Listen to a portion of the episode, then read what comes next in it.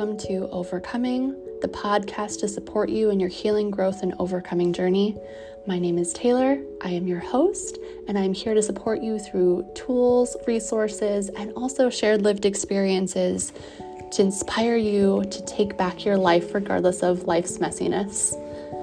I am also a doctor of occupational therapy, certified trauma professional, and survivor who's been healing for years to remind you that anything is possible. Before we get started, I want to remind you that there is a trigger warning present throughout this entire podcast just due to the heavy nature of trauma and also shared stories from our guests. Additionally, this is for educational purposes only. Make sure that you are checking out and going to see your medical providers and psychology professionals for individualized advice. Again, take care of yourself. If you need crisis resources, they are on my website. You can also contact the emergency services. And now that all of that is out of the way, I invite you to take some deep breaths, ground yourself, and join me in this overcoming journey.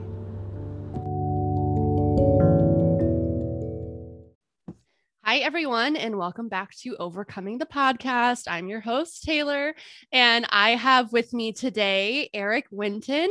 Um, I'm going to have him introduce himself in a little bit, but we connected on social media, um, and he's a therapist, and it's been really interesting seeing his perspective on things because he has a lot more of the education professional side of things but then he's also really funny in the way that he presents content so i was like well we got to have a conversation because i feel like our vibes match and flow and matches this wow. audience and um, so today we are going to be talking about dysfunctional relationships and toxicity um, so before we get started do you want to introduce yourself and say hi to everyone eric Sure, would love to. Uh, hello, everyone. My name is Eric Winton. I'm a licensed marriage and family therapist in the state of California.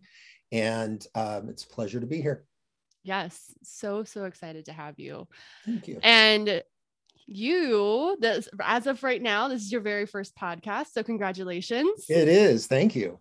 I'm very excited to see many more to come. And I always, I joke around with my guests. I'm like, this is your first time. Maybe you'll have your own podcast someday. Who knows? Who knows? right. So, um, obviously, the professional background you share a lot about. I'm wondering today if you have maybe a story of overcoming or something to share that might help our audience understand a little bit about toxic relationships. Okay. Um, well, to to kind of launch into this, uh, I'll I'll start in the middle and then maybe tag a bookend the beginning and the end of it. Um, as a therapist, what how I got here is a big part of my own story of healing. Now, I, I don't want to pretend to speak for all therapists. I think there is a, a common theme with many therapists that we have experienced some form of uh, intersection with mental health in our own lives, whether it's with family or friends or some life experience, trauma, whatever it may be. And um, uh, that is definitely my story. That my experience in getting into mental health started in kind of a roundabout way. Um, when I first started off working in mental health, I really thought that I was going to work with children and probably young teens. And what's really funny about that is did not happen at all. uh, I, I was so excited to get started in working with children. And I had my, my kid all set up and I had a, a children's uh, play package that I had developed and I was ready to go. Literally ended uh, donating all of that stuff. And part of my reason for bringing that up is it's a part of my story about how I got into mental health in the first place. Um, my background prior to getting into being a uh, clinical therapist has to do with being involved in working with people one-on-one quite a bit as well. Um, in my, my previous life, I was actually involved in ministry. And what I found in working in ministry was that there were so many situations that I was not equipped to be able to really give the care and the help that people needed.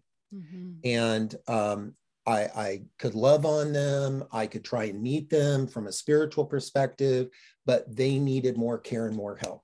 And uh, eventually, I thought I was going to go back to grad school so I could get more education to better help me in that regard. Little did I know that I was launching myself on a journey of um, long put off personal healing, mm. which completely redirected me in my future and what I was going to be doing, and a major career change that I had not anticipated at all at the time. Um, at the same time, what it did do is it exposed me to a lot of my own uh, misconceptions, preconceptions, prejudices, biases, etc., that I had allowed to take over. And um, not with intentionality, it was just something that kind of creeped in over the years. So that's very much a 30,000 foot uh, overview. Obviously, there's a lot more context to all that, but I wanted to just give a, a brief touch on how I got there. Yeah. Um, going back to the explanation about my childhood, that uh, I grew up in a in a family that was um, I'm just going to say low income. We weren't we weren't poor. I'm not trying to claim poverty, but we were definitely on government assistance at that time, uh, which was completely different. Um, showing my age here. Uh, but it was completely different setup. We were getting uh, food resources, et cetera, financial assistance from the government. Mm-hmm. But I, I, had no context of that. I, I, was just a kid living life, right? Yeah. Um, my father was a recovered alcoholic, and um, he was sober one year to the day I was born. And um, he went through recovery and worked very hard at his recovery. Um, but the connection there also is that I was a, a, young child in my first formative years with a brand new uh, sober individual. Mm-hmm. And the stress, and later I was to find out that there was a whole lot of stress that was going on in my family. Um, on top of that, my father was not exactly skilled at emotional connection, emotional awareness, mm-hmm. and being able to come alongside, especially uh, a small child and to be able to help him in those areas. Yeah. So uh, one of the things that I experienced was a major disconnect with my father um, at a very, very early age.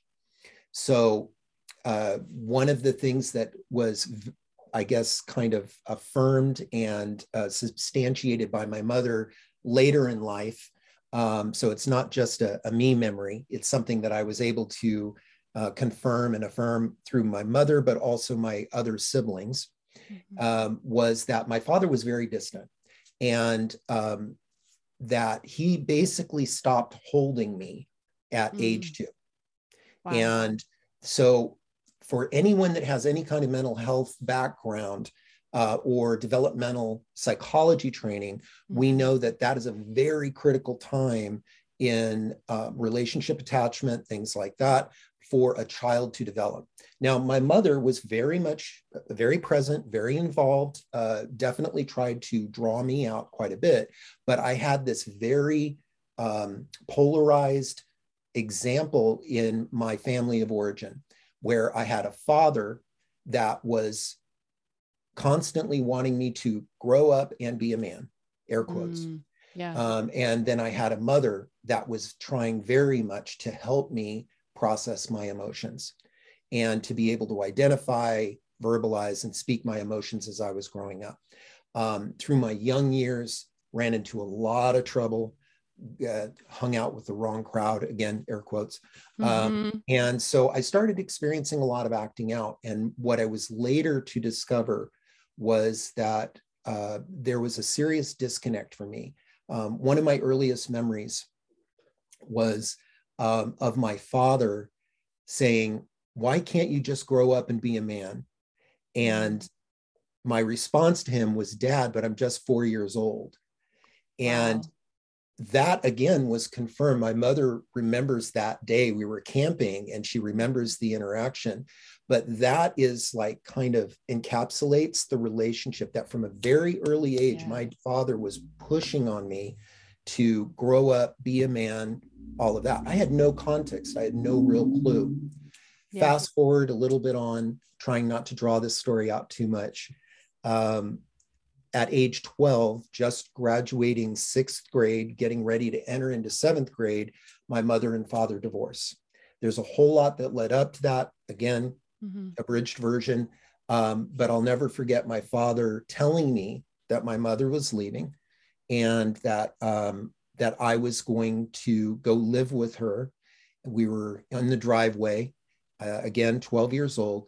And even though I didn't want to live with my dad, I told him I want to go live with you. Again, there's psychology behind that, you know, mm-hmm. desiring to be connected to the father figure, et cetera. Yep. Um, but my dad's response again was, no, there's nothing more I can do with you. You're too tied to your mother's apron strings. And wow. that was something that stayed with me for decades. And so, this idea of becoming a man, mm-hmm. what does it mean? What does it look like? With a father figure that was very, I'm just going to call it toxic masculinity, mm-hmm. yeah. um, came from the Marlboro man uh, image, which I know that's going to doesn't make any context for a lot of you, has to do with cigarette commercials, right?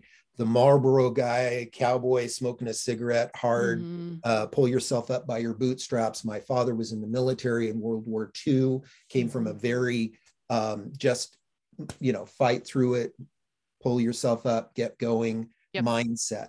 Yep. Talking about your emotions, um, going to therapy, all of that stuff was not even remotely on my dad's radar. Mm-hmm. So from that moment at 12 years old, there was a serious disconnect for me. And for the next several decades, I was in an internal turmoil with mm-hmm. myself mm-hmm. about what it meant to be a man and yeah. uh, what it meant in, in all ways um, sexually, um, emotionally, uh, relationally, all mm-hmm. of those things. And um, I mentioned earlier about my background in ministry, there was none of that present. Uh, that mm-hmm. came later in life. And that again was a part of my search to find myself, mm-hmm. right? And to find what it meant to, again, be a man. Mm-hmm. Uh, so uh, that kind of just sets the stage um, for what kind of led up to this difficult process that a young man was going into. I entered into seventh and eighth grade, got involved in alcohol and drugs, uh, went quickly through um, misuse to abuse to addiction, mm-hmm. um, and struggled with that for years until uh, approximately, I want to say 1990. So I would have been in my, where was I? Sorry, I had to do the math in my head. Oh, you're fine. Hard about 25, late 20s, right around there. Mm-hmm. Um, so all of those, again, teen years, uh, formative years, there was emotional disconnect, relational disconnect. Into my teen years and young adult years, there was substance abuse. And so mm-hmm. there was a delay on my emotional development. Yeah. So now I'm entering into quote adulthood when I'm mm-hmm. supposed to mm-hmm. be a man and not knowing what the hell I'm doing and yeah. trying to act out in ways that I see on television mm. or whatever it may be. And, um, you know, enter all kinds of negative relationships and interactions. And I literally became the very thing I didn't want to be, mm. which was my dad. Yeah.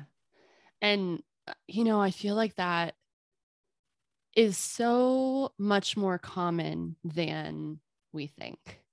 That when we have these patterns that are modeled to us early on, whether or not we desire that, I think subconsciously, if we don't actively do something against that, that we can easily recreate that. You know, and so Absolutely. I've seen it repeated in my own family where there um you know i relate to what you were saying about you know like the emotional disconnect just push through. My mother was actually the one who was that way. She was okay. very much in her her masculine energy a lot of the time. Um my biological father was my primary abuser um and was just a really not not great person didn't do anything around the house whatever. So my mom did everything.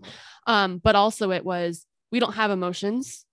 You're too dramatic. Just push through And so for me, I didn't understand healthy emotions as in like my feminine energy because it was just like, oh no, just you just get over it. Like stop being dramatic. It's fine, push through. Right. Um, and so I was someone who had big emotions and I struggled with that in my teen years and my early 20s. And again with toxic relationships. And on the other side of things, my biological father with my brother, they were a lot closer. And my biological father had these patterns of physical abuse.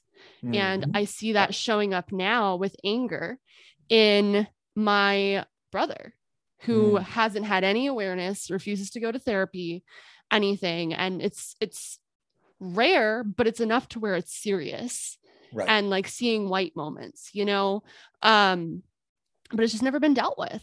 Meanwhile, I'm the one who's like, no, I'm not going to continue this pattern. I could be very manipulative. And I was at first.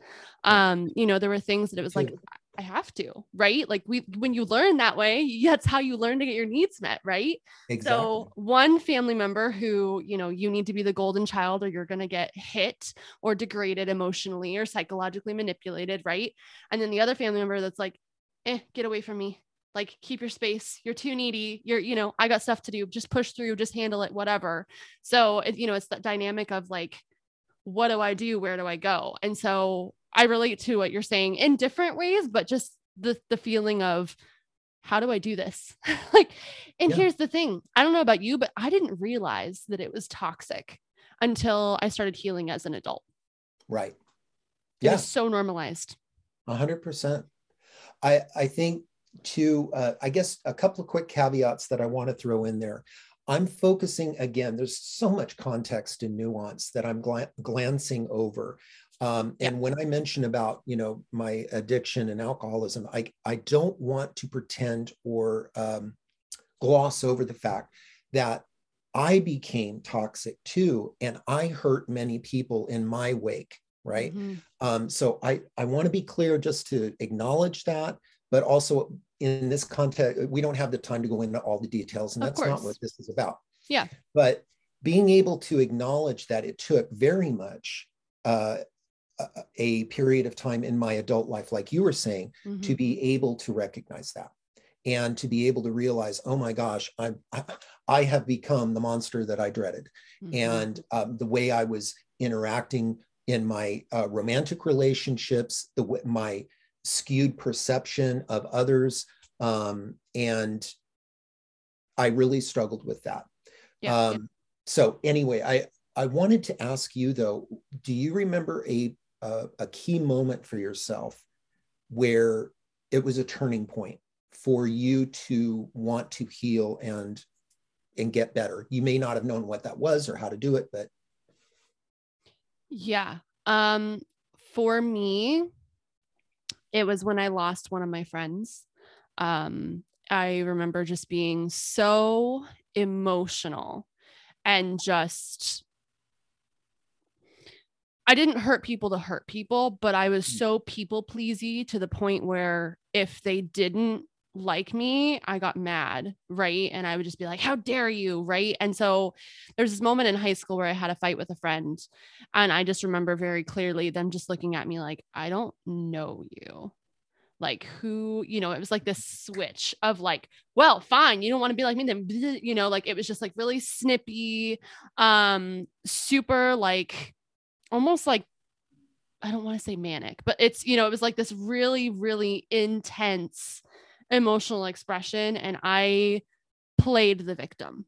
Mm, okay. Because that's what I knew to do. That's what was modeled to me. Um and as for me, I I had always recognized myself as the problem.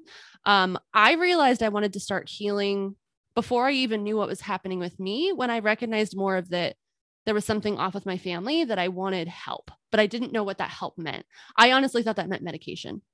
Mm. Yeah. I was like, I can't do this. I can't manage my emotions. I'm, you know, um, but I feel like for me, I, in my teen years, especially, so growing up with narcissistic abuse, um, one of the things for me was that my actions were so overly monitored to the point where there was like reactive abuse that mm, yeah. my abuser knew how to push buttons and get a reaction and would sit there and record it and say, see, you're the problem and I'm going to show the police this. right? So I don't really think until after my like I always controlled myself outwardly emotionally for that reason. It wasn't like a true it's hard to describe because it's not like it was like, oh, I have control, I'm good. It's like I am going to have control to a point in front of others. Then, when no one is watching or when I know there's not a camera or whatever, then I just don't even care. I'm going to push buttons the other way. Um, but when after my first toxic relationship, um, I realized, ooh, there are some attachment wounds here. And I didn't know what that was. Yeah, um, but I was highly anxious yeah. highly highly anxious attachment.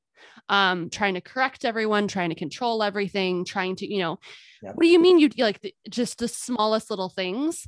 Um almost like an overcorrection as to what i've had in the past. Um and that's when i was like okay there needs to be something else and i need to go back. And a ptsd trigger actually happened right around the same time. So for me there's kind of a few moments. It's not really like one pivotal thing where I was like, I need to heal. It was more like I've always known. It was just okay, now it's time to go back and do more, if that makes sense. Oh, it it completely makes sense. Yeah. Um, I was thinking in in my in my looking back over my experience, it happened at different stages. There, mm-hmm. there was uh, I when I talk to clients when I'm working with them, I I talk about the concept of sometimes when we come to therapy, we're expecting this, I don't know, 45 degree angle trajectory of improvement and health and all of that. Mm-hmm. And the graph is much more erratic, right? Sometimes you take a snapshot at any one moment on a data point and you're either going to be, you know, doing much better or maybe you're having a bad day or whatever. Yeah. But the overall arc should hopefully be improvement right mm-hmm. and we often hit plateaus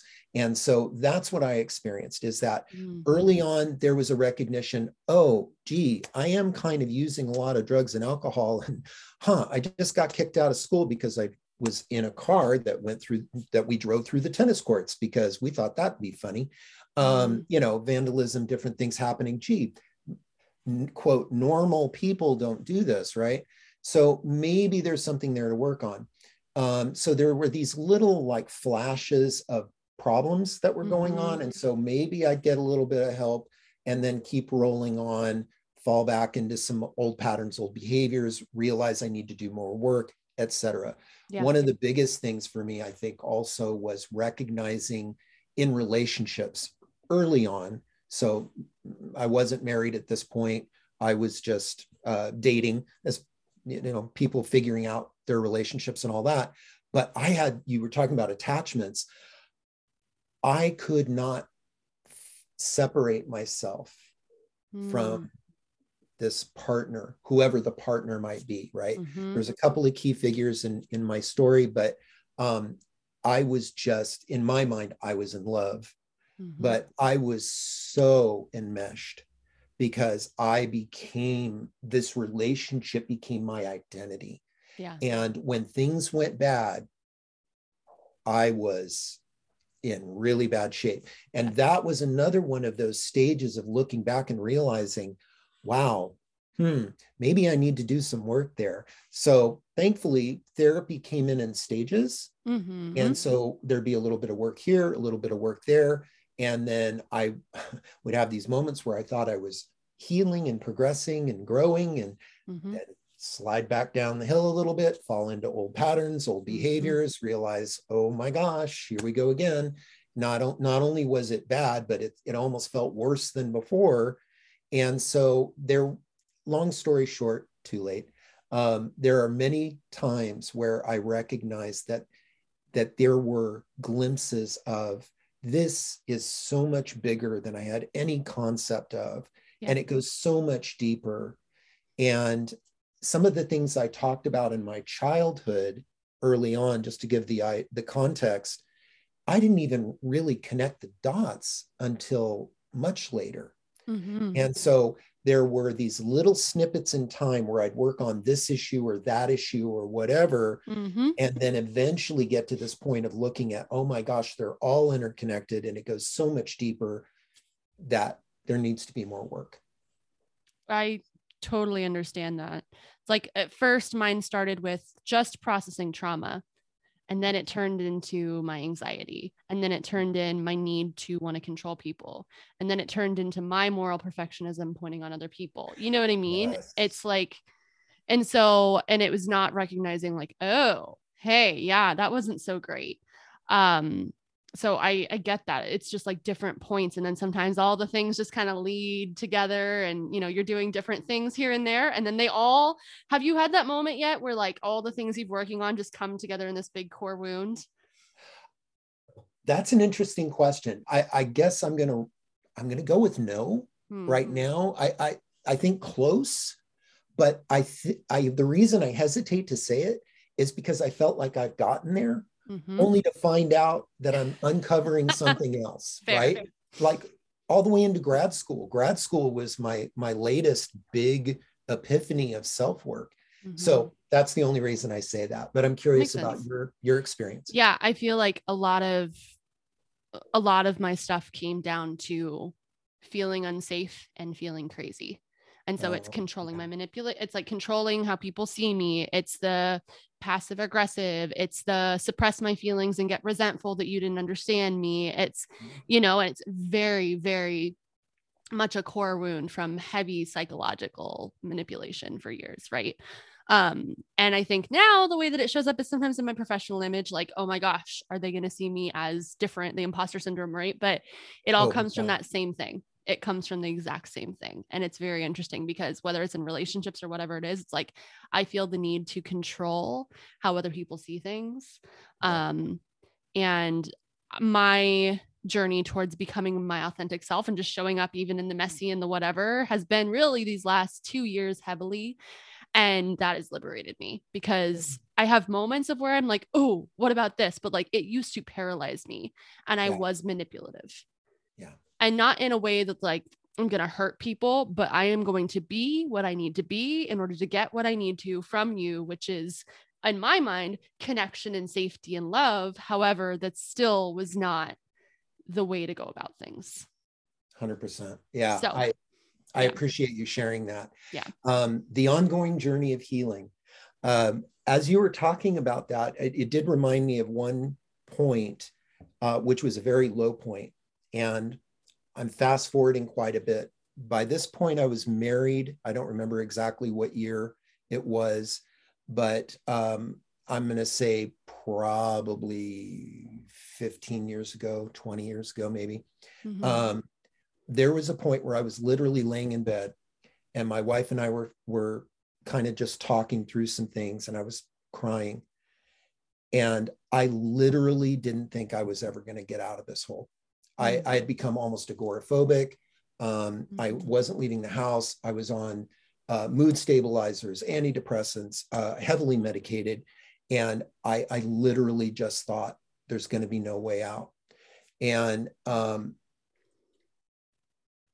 that was a turning point for me too not not only spiritually i don't i don't want to turn this into a spiritual conversation at its core but mm-hmm. there was a spiritual connection for me too where i had to recognize that i had to put my faith out there right mm-hmm. because my experience was i see no way out yeah and i had been there once before and attempted suicide mm. and uh, thankfully it was an attempt that did not take yeah. And I walked away from that experience thinking I won't ever do that again. But I found myself back in that place again. Mm-hmm. And I was able to recognize it this time and be able to put, uh, start talking about my pain, I guess is what I'm really trying to get to. Yeah. In this context, my I, I had a support person with me. I had my partner mm-hmm. that was mm-hmm. there to say, I love you, I care about you. Um, I know you don't feel it, but I believe that you're going to be able to get through this. Yeah. And that's all I had. And yeah. I recognize for some of your listeners that might be listening right now, they might be thinking, but I don't have that person. Yeah.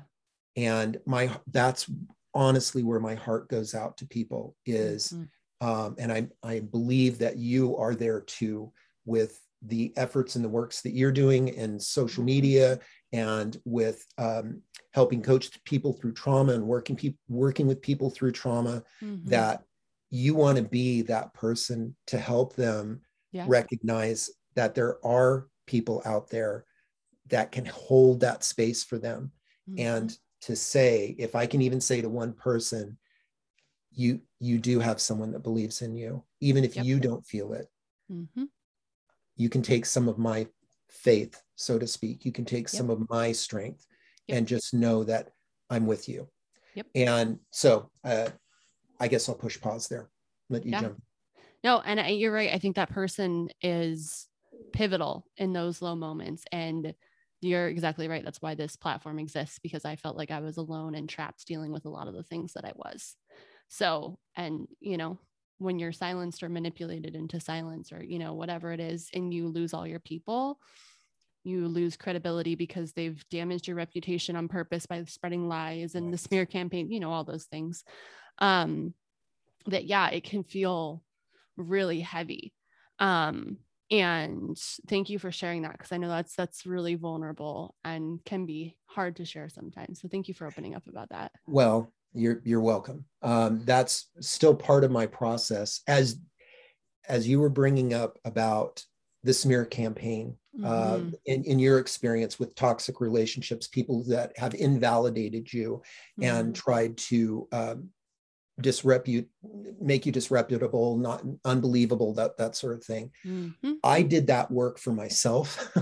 I, I did my own damage on my reputation through that mm-hmm. process but where my tie in comes to my toxic relationship with my father was that that was part of the result, I believe, very at a core level mm-hmm. of not having that connection. And early on, someone telling me, there's nothing more I can do with you, yeah. right? You're beyond help, you're beyond hope, in effect, right? Yeah. And that stuff matters that we take that stuff in whether yeah. someone's doing that to a little child or even as an adult mm-hmm. someone that we love and care about mm-hmm. is telling us we're crazy um, we're the problem uh, you know all of those things yeah that goes in deep it does and that's where those toxic relationships unfortunately for many people they're not in a position to take action against, especially if they're children yeah. in, in a family setting or in a family of origin setting. Um, they may not be able to just leave or get out of it. And I think mm-hmm. that's sometimes a misconception that many people have.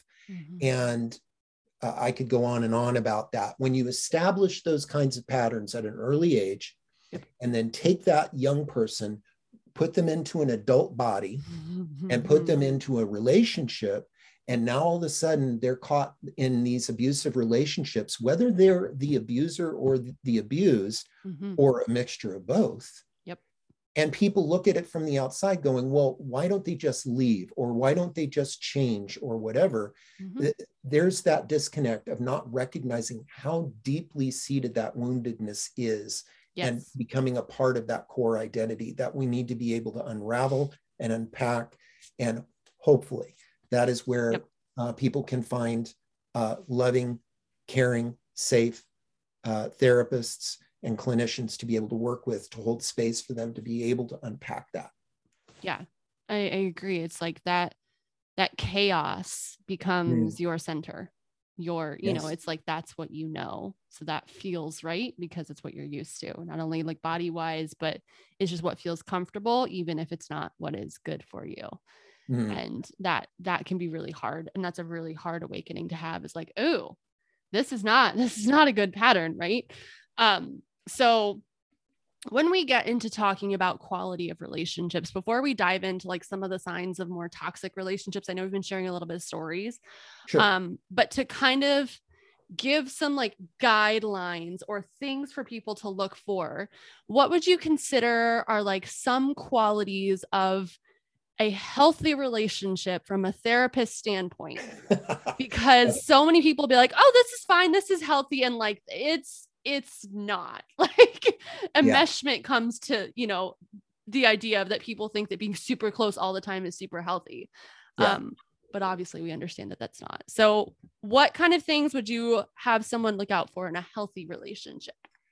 Um, oh gosh, that that is a really good question and a really hard question. I know it is. Um, I know. You know, to try to, I guess, I guess my first thought there is really the the core thing I would be looking for is someone's willingness to grow. Yes. And someone's willingness to be open to go deeper. Yes. Um, if someone is not, there's a big difference between someone who is not able to access their emotions and talk about their, their emotions and someone who is not willing. Yes. Those are two very different things. So, can there be a healthy relationship with someone who is unable to access those emotions? I'm going to say yes, not without problems or difficulties. Yeah. But, but can that become a healthy relationship? Absolutely. It's just someone who needs to work on a skill set, right? Yeah. As opposed to someone who is adamantly against, no, I won't go there. No, we're not going to do that. Um, you know, if you need to be touchy feely, go be touchy feely, but that's not my routine. Mm. Um, maybe I have a little bit of my own bias coming through there. Uh, but oh no, that, that I, I, literally that's that's my whole family. They're just resistant. No, we don't yeah. we don't talk about mental health. We don't I don't do therapy. Don't talk to me about anything. Like no, I, am yeah. not the problem. You're the problem. No. Right. Yeah. So that's where I would say is probably one of the biggest red flags. Now, mm-hmm. um, uh, uh, let me actually let me just pause there. Give you an opportunity to jump in. Yeah, I mean, I agree with you. I think that for me, it comes down to accountability. Yes. Someone who is able to take accountability and look at themselves and be willing to say, "Hey, this is this is where my faults lie because we are all imperfect humans. You and I still, no matter how much work we've done, no matter what's happening, we all still have things we can work on, right? So the right. thing that I look for is is the accountability of saying, yeah, you're right. I mess up here. This is, you know, mm-hmm. and here's my here's what I'm going to do to fix it. Yeah.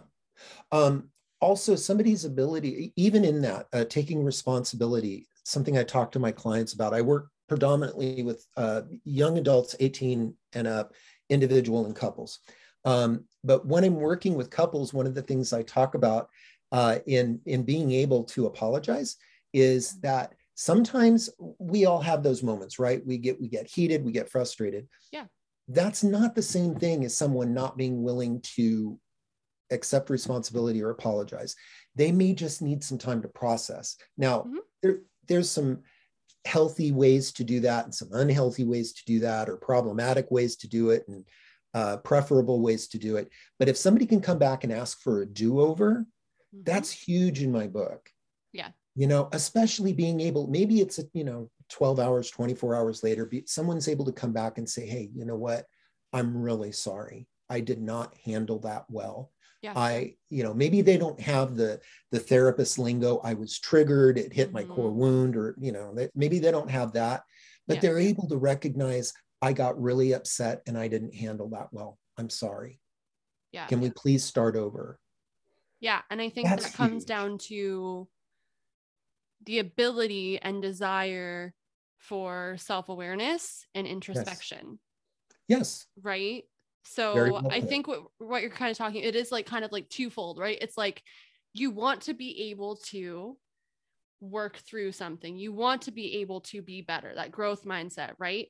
But it's also that okay, so if you want to but don't take any action, then that's still not super healthy. It's like I feel like there has to be both.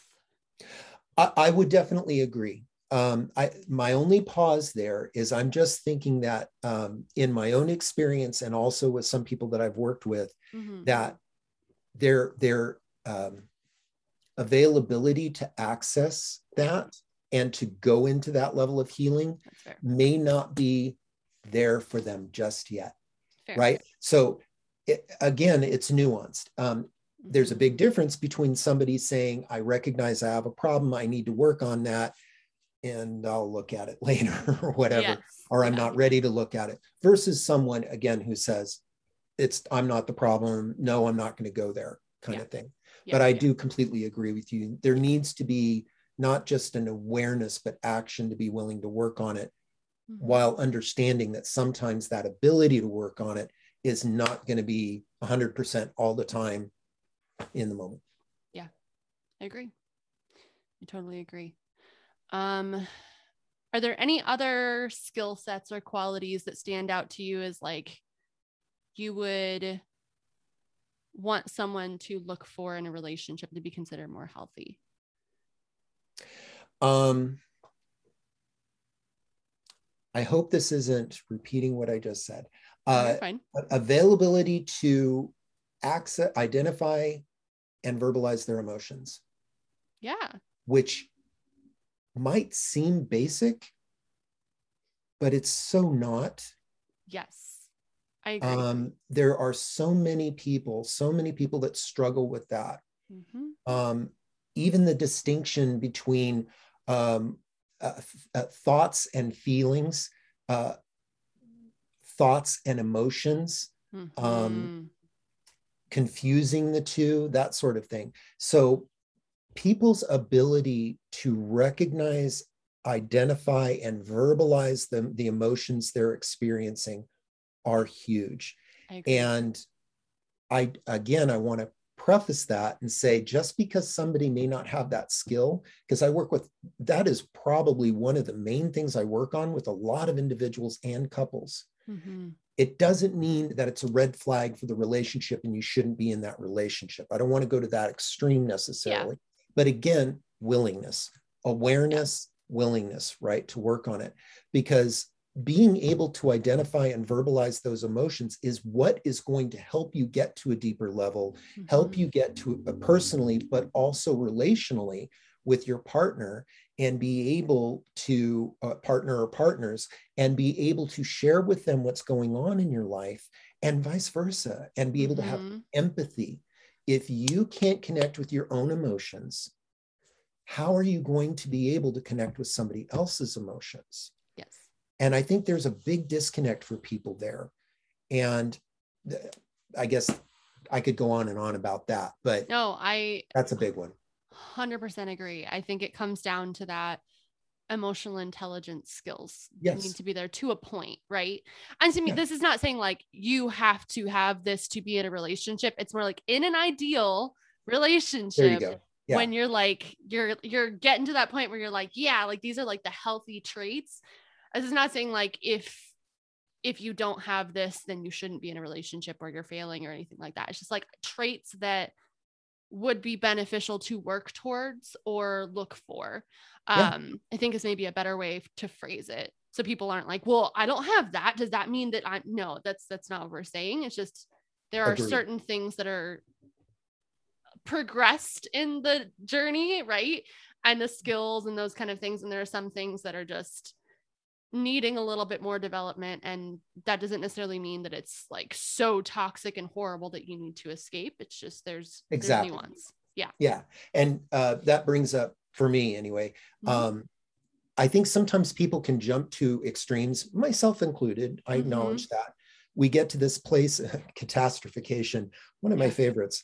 Yep. Um, he says sarcastically, the uh, the ability to take what might be a temporary or minor problem and turn it into a nuclear holocaust.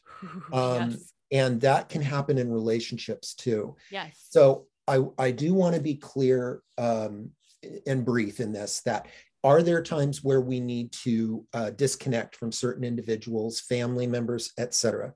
Yes, I believe that. Mhm. Um, now I know that touches some probably buttons and woundedness for many people in different ways, positive Yeah. and negative. Yeah. Um, however, there are times where for your own well-being and well and health, you may need to disconnect from certain people in your life. And Mhm. that can be traumatic in itself, Mhm. right? That can be a whole nother area of grief of, of coming to that place where you need to disconnect from somebody. Now, just because we've talked about some of these things, uh, you know, emotional intelligence, uh, awareness, ability to access emotions, wanting to work on things, etc. Mhm. Just because somebody lacks a skill set in that area does not necessarily equal they're unhealthy and you can't be in a relationship with them. I'm talking more about extreme areas of mental, emotional, physical, sexual abuse, where that dynamic has gone to an extreme and there is no room for or possibility of repair. Yes. Um, somebody is unwilling or in, unable mm-hmm. to acknowledge their part. Um, and that can be a whole nother process. Yes. So being able to find that line, uh, I don't want to pretend, again, I, I don't want to throw out generalizations. This is where context and nuance are so important. Mm-hmm. Each person's individual experience is their own, mm-hmm. and they have their own history and context. They need to be able to make the decision that's right for them. Um, at the same time, and this is where sometimes the whole my background in spirituality kind of rubs up against uh, my the therapy side. I, we'll move on. Um, one of the things that I found was a lot of unhealth.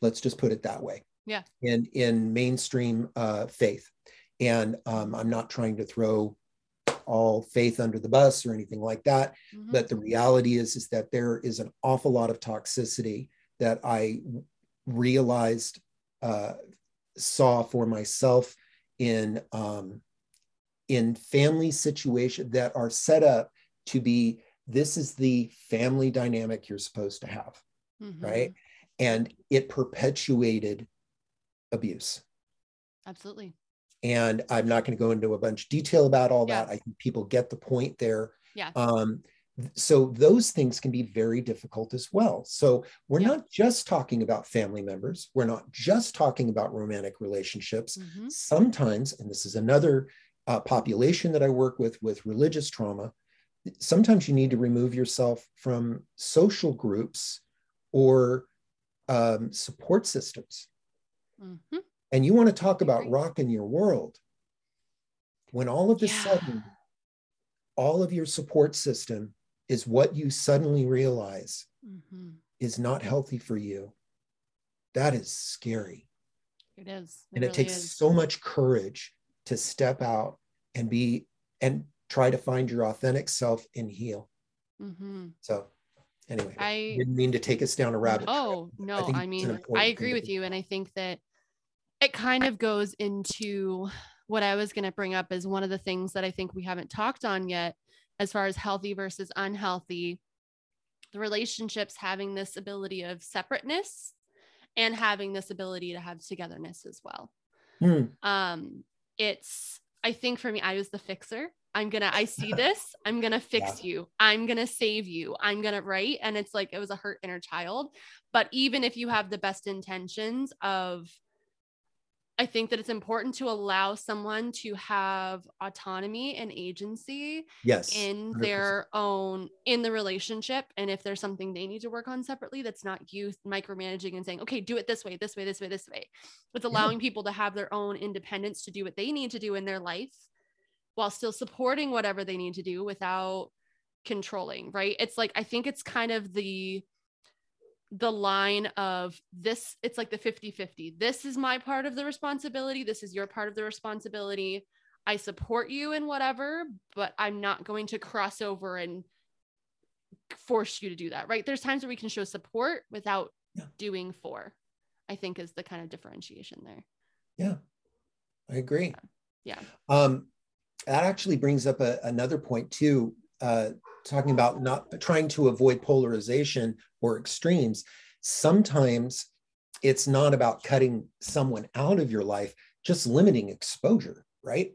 You know, I uh, just to use, we're coming up on the holidays, so that's a, a probably a good example. You might be able to handle a couple of times a year with certain family members but that's about your max. That doesn't mean that you want to have them over for you know weekend board game nights or whatever. Um, and so finding that level of uh, comfort and what works for you in you brought up autonomy and individual perception of what's the best thing for the individual that's part of it too. That in some situations it might be extreme some situations not so much. I agree. And you know i think that brings us to a really good point when we're talking about boundaries mm. And I think that's something that a lot of survivors and a lot of people on this page struggle with, um, myself included at times, that it's it's taken time um, to learn your own needs and how to kind of implement that. Um, do you mind talking a little bit about enmeshment and what that is? Because I feel like that's really common and there are some people that might not fully understand it and we talked about a little bit before maybe give some more context and then jump into boundaries a little bit because i think that can be life changing in okay. toxic yeah. relationships so in a nutshell and this is a, a very abridged uh, definition i would just say that enmeshment is more along the lines of when you cannot distinguish yourself apart from the other individual so uh, when I mentioned earlier about some of my earlier relationships where I was so enmeshed, I could not distinguish myself apart from that individual. And when we had a, a, a disagreement or a rupture in our relationship, my world was coming apart. And I had friends around me that were looking at me like, you know, dude, get a grip. It's it's a girlfriend. You're you're gonna survive this. Yeah yeah you don't get it i i don't think i'm gonna survive this yeah right? so the enmeshment is about that inability to see yourself as an individual as an autonomous person that is a part of a relationship. And yes you are connected but you are not necessarily one individual. That yeah. Does that help? Now with so. boundaries um, just to go right to it there's there's a particular book i'd probably recommend. It's uh, maybe some of your listeners have heard of it it's called simply boundaries um, by authors cloud and townsend okay. um, and you can google it and look it up there's several different uh, books they have you know boundaries in relationships boundaries in marriage boundaries with kids all kinds of stuff Great. this is not the end all beat all about all boundaries, but it's a good starting point. And I, I would suggest that that would be a, a good place to start. Yeah. When we talk about boundaries, uh, I encourage people, again, context, nuance is important for mm-hmm. your situation. If you're in a relationship, your boundaries with your partner might look a little bit different than your boundaries with your family members. Your boundaries with your coworkers are going to be slightly different than your boundaries with your friends. Uh, your boundaries with your friends that happen to be coworkers is going to be different than your boundaries with coworkers that are just acquaintances, right? Yeah. So there's going to be different levels here, but we're talking. I, I, would say that when we're talking about boundaries, I like to use the image. And um, again, quick disclaimer: different people have different approaches to this, but I like to use the idea of a fence with a gate. Okay. That when when you're establishing a boundary, you're you have a fence with a gate and you have the opportunity to open that gate or close that gate mm-hmm. And to allow somebody in you can go out that kind of thing. Um, versus a wall is what i'm trying to say.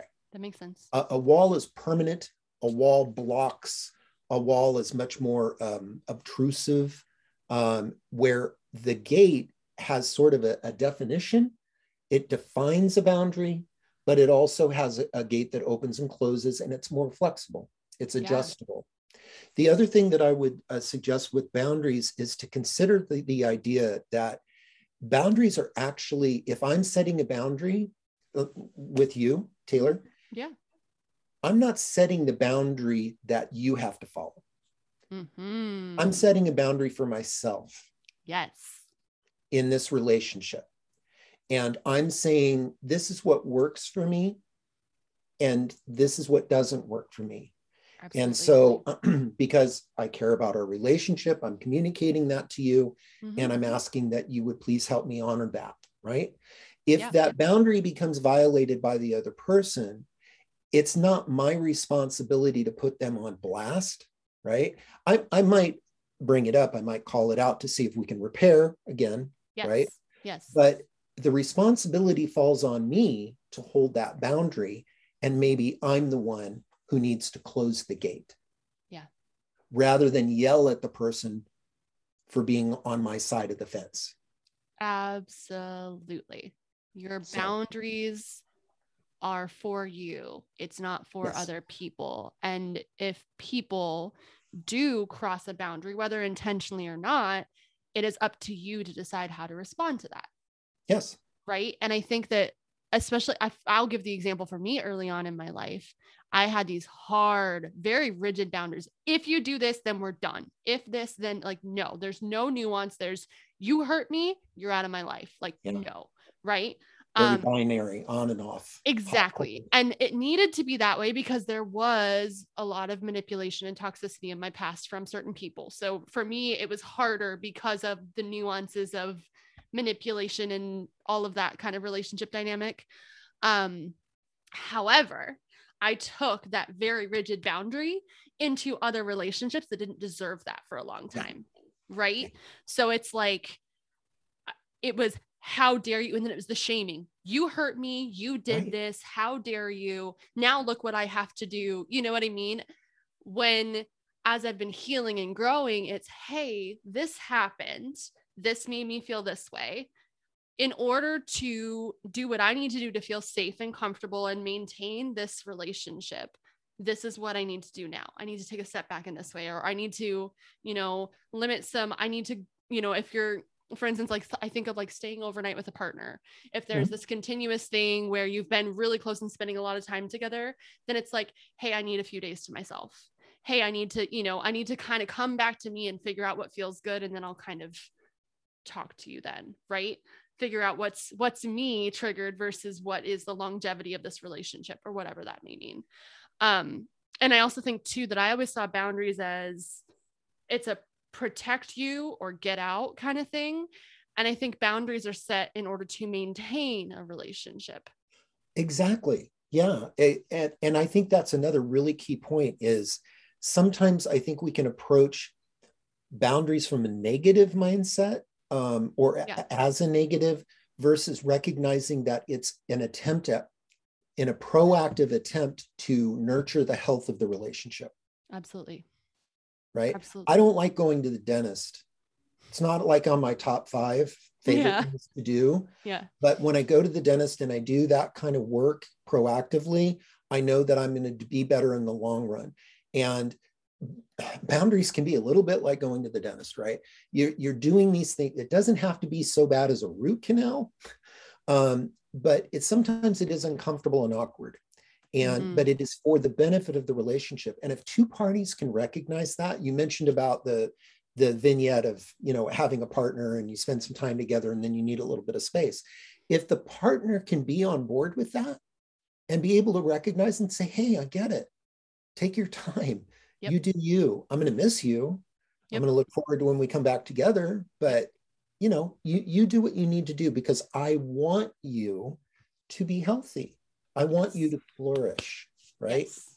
that's the the mutual respect the mutual desire for growth um, fostering indivi- individuality and autonomy while also contributing to the relationship together Yeah. And, you know, I think you brought up a really good point too that it's whether or not you agree with someone's needs or wants or desires, it's respecting that their need to do whatever they need to do. Right. And like the toxicity shows up when you're trying to put your beliefs, your values, your whatever else onto the other person and force that into the relationship. Right.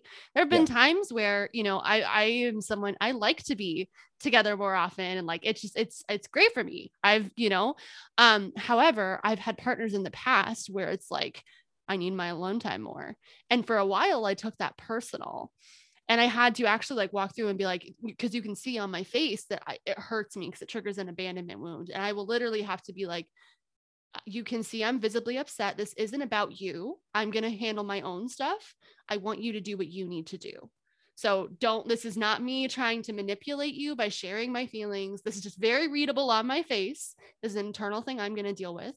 And these are my needs. And you need to do what's best for you. yeah And they still do it, even though it's uncomfortable for me. It's at this point, and I had I learned the skill in that relationship. But you know, I had to work up to that point where it's like we share different viewpoints on this, but you deserve to have your need met in this. And so do that and I will deal with whatever on my end. yeah it's it's interesting me to me also in working with some uh, clients that and i'm not giving away any kind of personal confidential information here. Yeah. Um, there have been some clients that I have worked with. It's very interesting where they're totally on board with that. And they're like, oh, yeah, I get it. No problem. But as, you, as you're saying, for some people, it's really scary. So hard. What do you mean you need space? Yeah. What does that mean? That I'm not, I'm not enough, Mm-hmm. right? Uh, am I, I've done something, haven't I? Right. And it gets internalized. And so it, in situations like that, again, while in trying to encourage people to uh, not be in an enmeshed in their relationship, but to be able to be um, partnered with somebody cooperatively, being able to recognize that if your partner does kind of fall into that that latter Mm-hmm. uh, example, or even what you brought up, being able to say to someone up front, "I want you to know I'm not going anywhere. Mm-hmm. I'm here. I am And not." I think that's that anywhere." emotional intelligence, recognizing your own feelings and needs and desires with whatever your intent behind things. The communication is helpful too. and then also having empathy for your partner's situation it's not it's not my job again i'm going to use you as the example Oh, please do. um, it's not my job to manage Taelor's emotions Mhm. But if i'm in a relationship with someone yeah it's full on part of my job to be a part of that and so yes. no, it's not my job to manage your emotions, but I want to be sensitive. And so if I know that's an area for you, I want to be sure to do my best to speak to that part of you and to let you know I'm not going anywhere. I, I promise you we're okay. Um, and, and if we need to talk more about this, we can. Um, I just need a little bit of space. I love what you just brought up because I think that it is this differentiation that I feel like is not talked about enough in relationships. That is the difference between responsibility and consideration, Right. right? Is like whether or not it is my responsibility that you are triggered or you are feeling frustrated or whatever it else. If I know that my partner has a repeating trigger and it's going to be frustrating for them, then I will be considerate in my communication. It doesn't Correct, mean if yeah. they get triggered that it's my fault. It's that I care about this person and I recognize that there are things that are challenging for them. So therefore, I'm I might modify my behavior a little bit or I might communicate more a little bit in this. It doesn't mean that I am responsible for it. It means that I'm being considerate and adapting as a partner as to what may be more suitable as long as it's not harmful and long as you know it, it stays within a healthy dynamic i feel like people think that if you have to shift anything to be with someone else again this this hard boundary right then it must be unhealthy and i Right. just don't think that's true but i think many of us survivors learned that there's no nuance so Mhm. that's like oh well that's manipulative and i just don't think that's true Yeah. Yeah, I, I would agree. Um, I the the only other thought that came up with that, I keep coming back to this tagline, uh, context and nuance, right? yeah Every individual situation is different. And so it, there may be times where if let's just say that the example goes off the rails a little bit and you're trying to be sensitive and compassionate for Mhm. someone else but it is it's not working. Fair. And the partner isn't getting it. You may have to close that gate right? Yeah. and and you might be able to, to be a little bit firmer and say I, I just want to reiterate i'm not going anywhere. Mhm. um, we're okay. I can see that you're upset Mhm. but i promise i'm coming back. I just i need an afternoon. I need the weekend what, whatever it is right? And and then you you do what you need to do and you Yeah. move on so i think that there can also be graduating levels of i don't know how to put this i guess intensity or um, uh, how you approach a situation Mhm. you can slowly close the gate sometimes you might need to swing it closed you know it just depends on the situation Agreed. I I completely agree. And it, I think it also depends on their um nervous system state as well as to Good how you do that. Yeah. Yeah, fair. Um okay, so the last one that at least for me that I'm thinking of sure um that I want to talk about is like rupture and repair because I there are there's the misconception out there that if there are fights, if there are things that go wrong, then it must be that the relationship is not sustainable. Right? And you and I both know that in the healthiest relationships, there are going to be those disagreements, and it's kind of about how you come through. Yeah. Um, can you share a little bit about rupture and repair in relationships and what would be a healthy way to go about that versus not necessarily so healthy? I will try. Okay. Uh, my my first thought, um, I'm sure many of us, your listeners as well, have heard at some point, uh, love shouldn't be hard work. That is the biggest load of crap I've ever heard. Yep. Right. Yeah. Um, just saying, not just from my own experience or bias, but really that that's the stuff that Hollywood sells us. It's the movies. I'm not saying there shouldn't be romance. I'm not saying there shouldn't be passion and fire. Yep. I'm just saying that relationships are work. If you care about someone, mm-hmm. really care about them, it's going to be work. And even in long term relationships, you're going to go through seasons of growth, hopefully. And people mm-hmm. change and they develop, and that requires collaboration and communication and yep. all of those things. So, getting back to rupture and repair, um, there's a term I use called difficult conversations. Having difficult conversations or awkward conversations about um, they can be deep, meaningful uh, situations. They can be uh, more personal uh, if you're in a romantic situation, et cetera. But being able to navigate a difficult conversation with your partner where you can feel heard, mm-hmm. understood, validated. Yeah. Is not the same thing as agreeing with someone. So you can validate, let me try and rephrase this. You can validate and affirm someone without agreeing with them. Uh, yeah. And not everybody seems to get that or understand that or agree with that. There yeah. are some people who feel very strongly, no, that's I can't do that because if I validate that, it's inaccurate.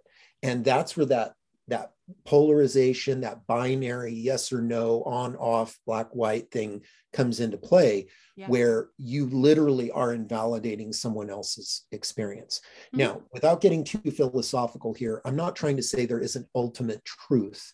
What I'm trying to say, though, is that you, if you're going to move forward in trying to repair and a, a rupture in a relationship, you need to be able to at least try to meet someone on a common ground.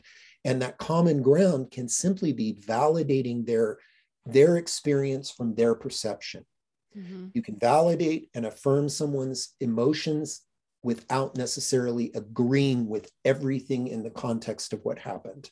If a person feels heard and validated, it starts to bring down the walls of defensiveness. Um, so, one of the things that I see quite often is in a difficult conversation, or if there's been a rupture, uh, two individuals just use two because it's easier. Two people come together, they're they're having a fight, they're trying to work through things, right? Mm-hmm. Inevitably, what happens is someone makes a comment, someone gets hurt, they become defensive. Mm-hmm. Then they lob, it's like badminton or something, tennis. They yeah. lob a uh, an attack, mm-hmm. or they lob some sort of accusation. Oh, oh, right. Well, you, mm-hmm. right. And the next thing you know, we're reacting in defensiveness and counterattacks, and we're not even talking about the problem anymore. Yeah. Problems completely off the table now. Now we're just going back and forth with being injurious towards one another and becoming more defensive. Mm-hmm. If we can slow that roll a little bit and be intentional about one person being the speaker, explaining their perception of what's going on, that the, the listener then responding to that person, mirroring back what they heard so that that person feels completely heard, understood, and received Mm-hmm. Then you can change roles, give different perceptions, and you may end up getting more information that helps you have a different perspective. You may not. You may, at the end of the day, find yourselves in completely uh, opposing positions about the subject. Mm-hmm. But the difference is each person feels heard and understood and validated by their partner. And so they have an opportunity to move forward in a situation where maybe we agree to disagree or we come to a compromise or whatever it is. Yeah. In a perfect world, we might get more information that we weren't aware of. We can identify, I'm going to use myself, I identify my part. I can see what you're saying. I can see how that hurt you. Mm-hmm. I want to acknowledge that I should not have said things that way, right? Mm-hmm. Take response if there's something there to take responsibility for, take responsibility for. Yep. And then you can move towards repair. You can move towards coming closer together. So if we're able to do this process of being able to hear each other out, validate and affirm each other, and then work towards mutual understanding, we have a better chance of repairing that rupture versus digging our heels into the ground. And I'm just waiting for the other person to need to take a breath so I can tell them exactly why they're wrong and I'm right. Mm-hmm. Yep.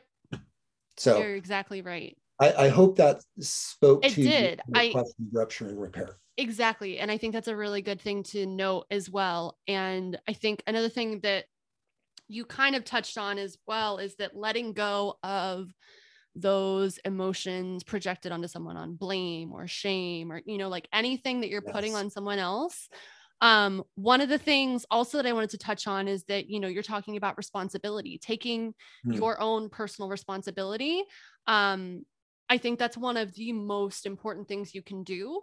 Um, whether or not the person is is doing that back, that's that's yeah. like a personal thing right 100% um and i also think that there is this misconception and uh, particularly with emotional abuse survivors or anything that's been part like weaponized against them um, is taking responsibility as in admitting fault or blame. I think that's different. There is no fault or blame in a situation where you're attempting to come back together. You each have your own part. I don't think it's like you did this. How dare you? Um obviously again nuance.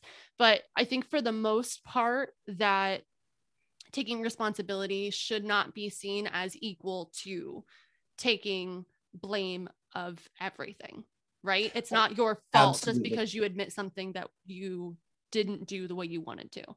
Yes.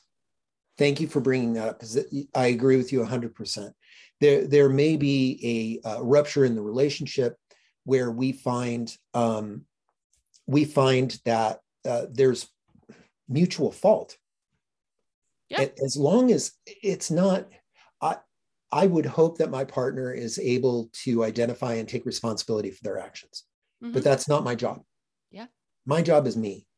Mm-hmm. Right. There's a saying in recovery, you know, worry about your side of the street, clean up your side of the street. Yep. And I, I, I take that into a relational r- rupture and repair as well. It, it's the same idea you, your neighbor is your neighbor and your neighbor is going to do what they're going to do. Yeah. your, your responsibility is your side of the street. And if i can approach that and be open enough to acknowledge my part in a situation it can set the stage for uh, for greater healing moving forward. Um, there was something else you said that i didn't want to lose and i think i already lost it that's okay. I was talking about um responsibility versus blame and then also you got it? Yes, okay. I did. Thank you. Blame uh, shame uh is, is a big deal. um one of the things that I experienced that was very difficult for me at first was this recognition as i mentioned i had become the guy i didn't want to become i became my dad in a lot of ways and and mm-hmm. worse and i I mean that.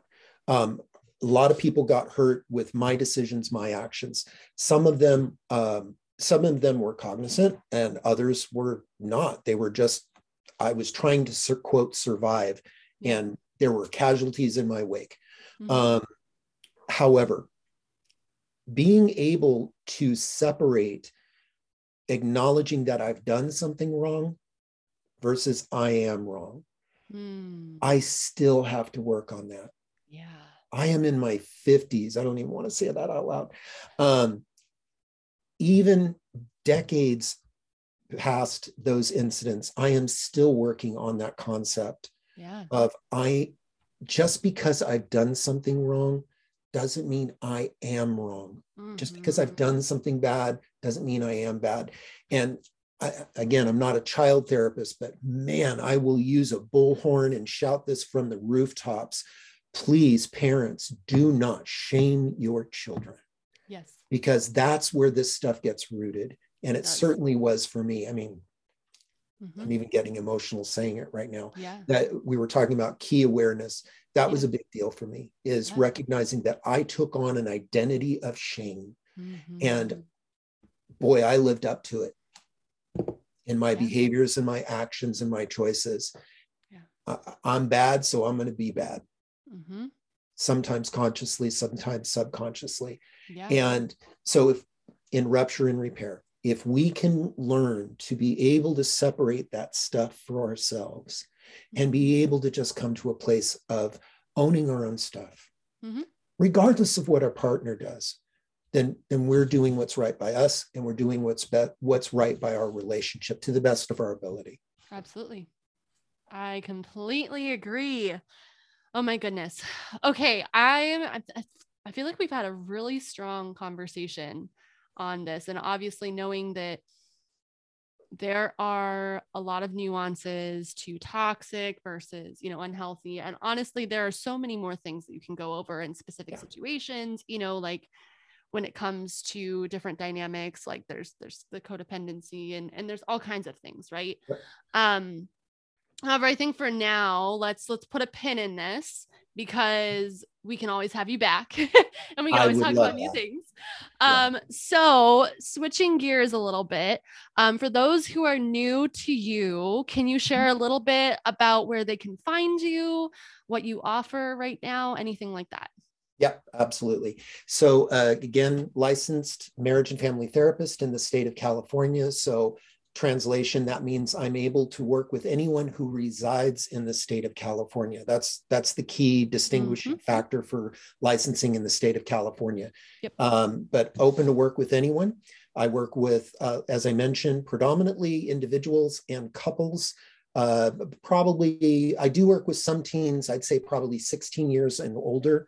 Um, and then as far as finding me, I'm on, I'm on all the social medias out there, uh, Eric Winton Counseling. And then I also have a website, ericwintoncounseling.com. You can find me there and it's got some more information and background and ways to contact me. Wonderful. Well, thank you so much for coming on. I hope that your first podcast experience was wonderful. Uh, And- it was. You did great. You did great. Uh, I think well, thank you. It was a wonderful conversation. I think it's going to be really enlightening for a lot of people. And, you know, just know that like there's it's lifelong learning, right? Right. And I think there's so many pivotal points that people can take home from this. So thank you so much for sharing your wisdom with us all. Very welcome. And I really do appreciate being invited. I mean that. Absolutely. Absolutely. All right, everyone. Thank you for joining us, and we will see you next week. Take care.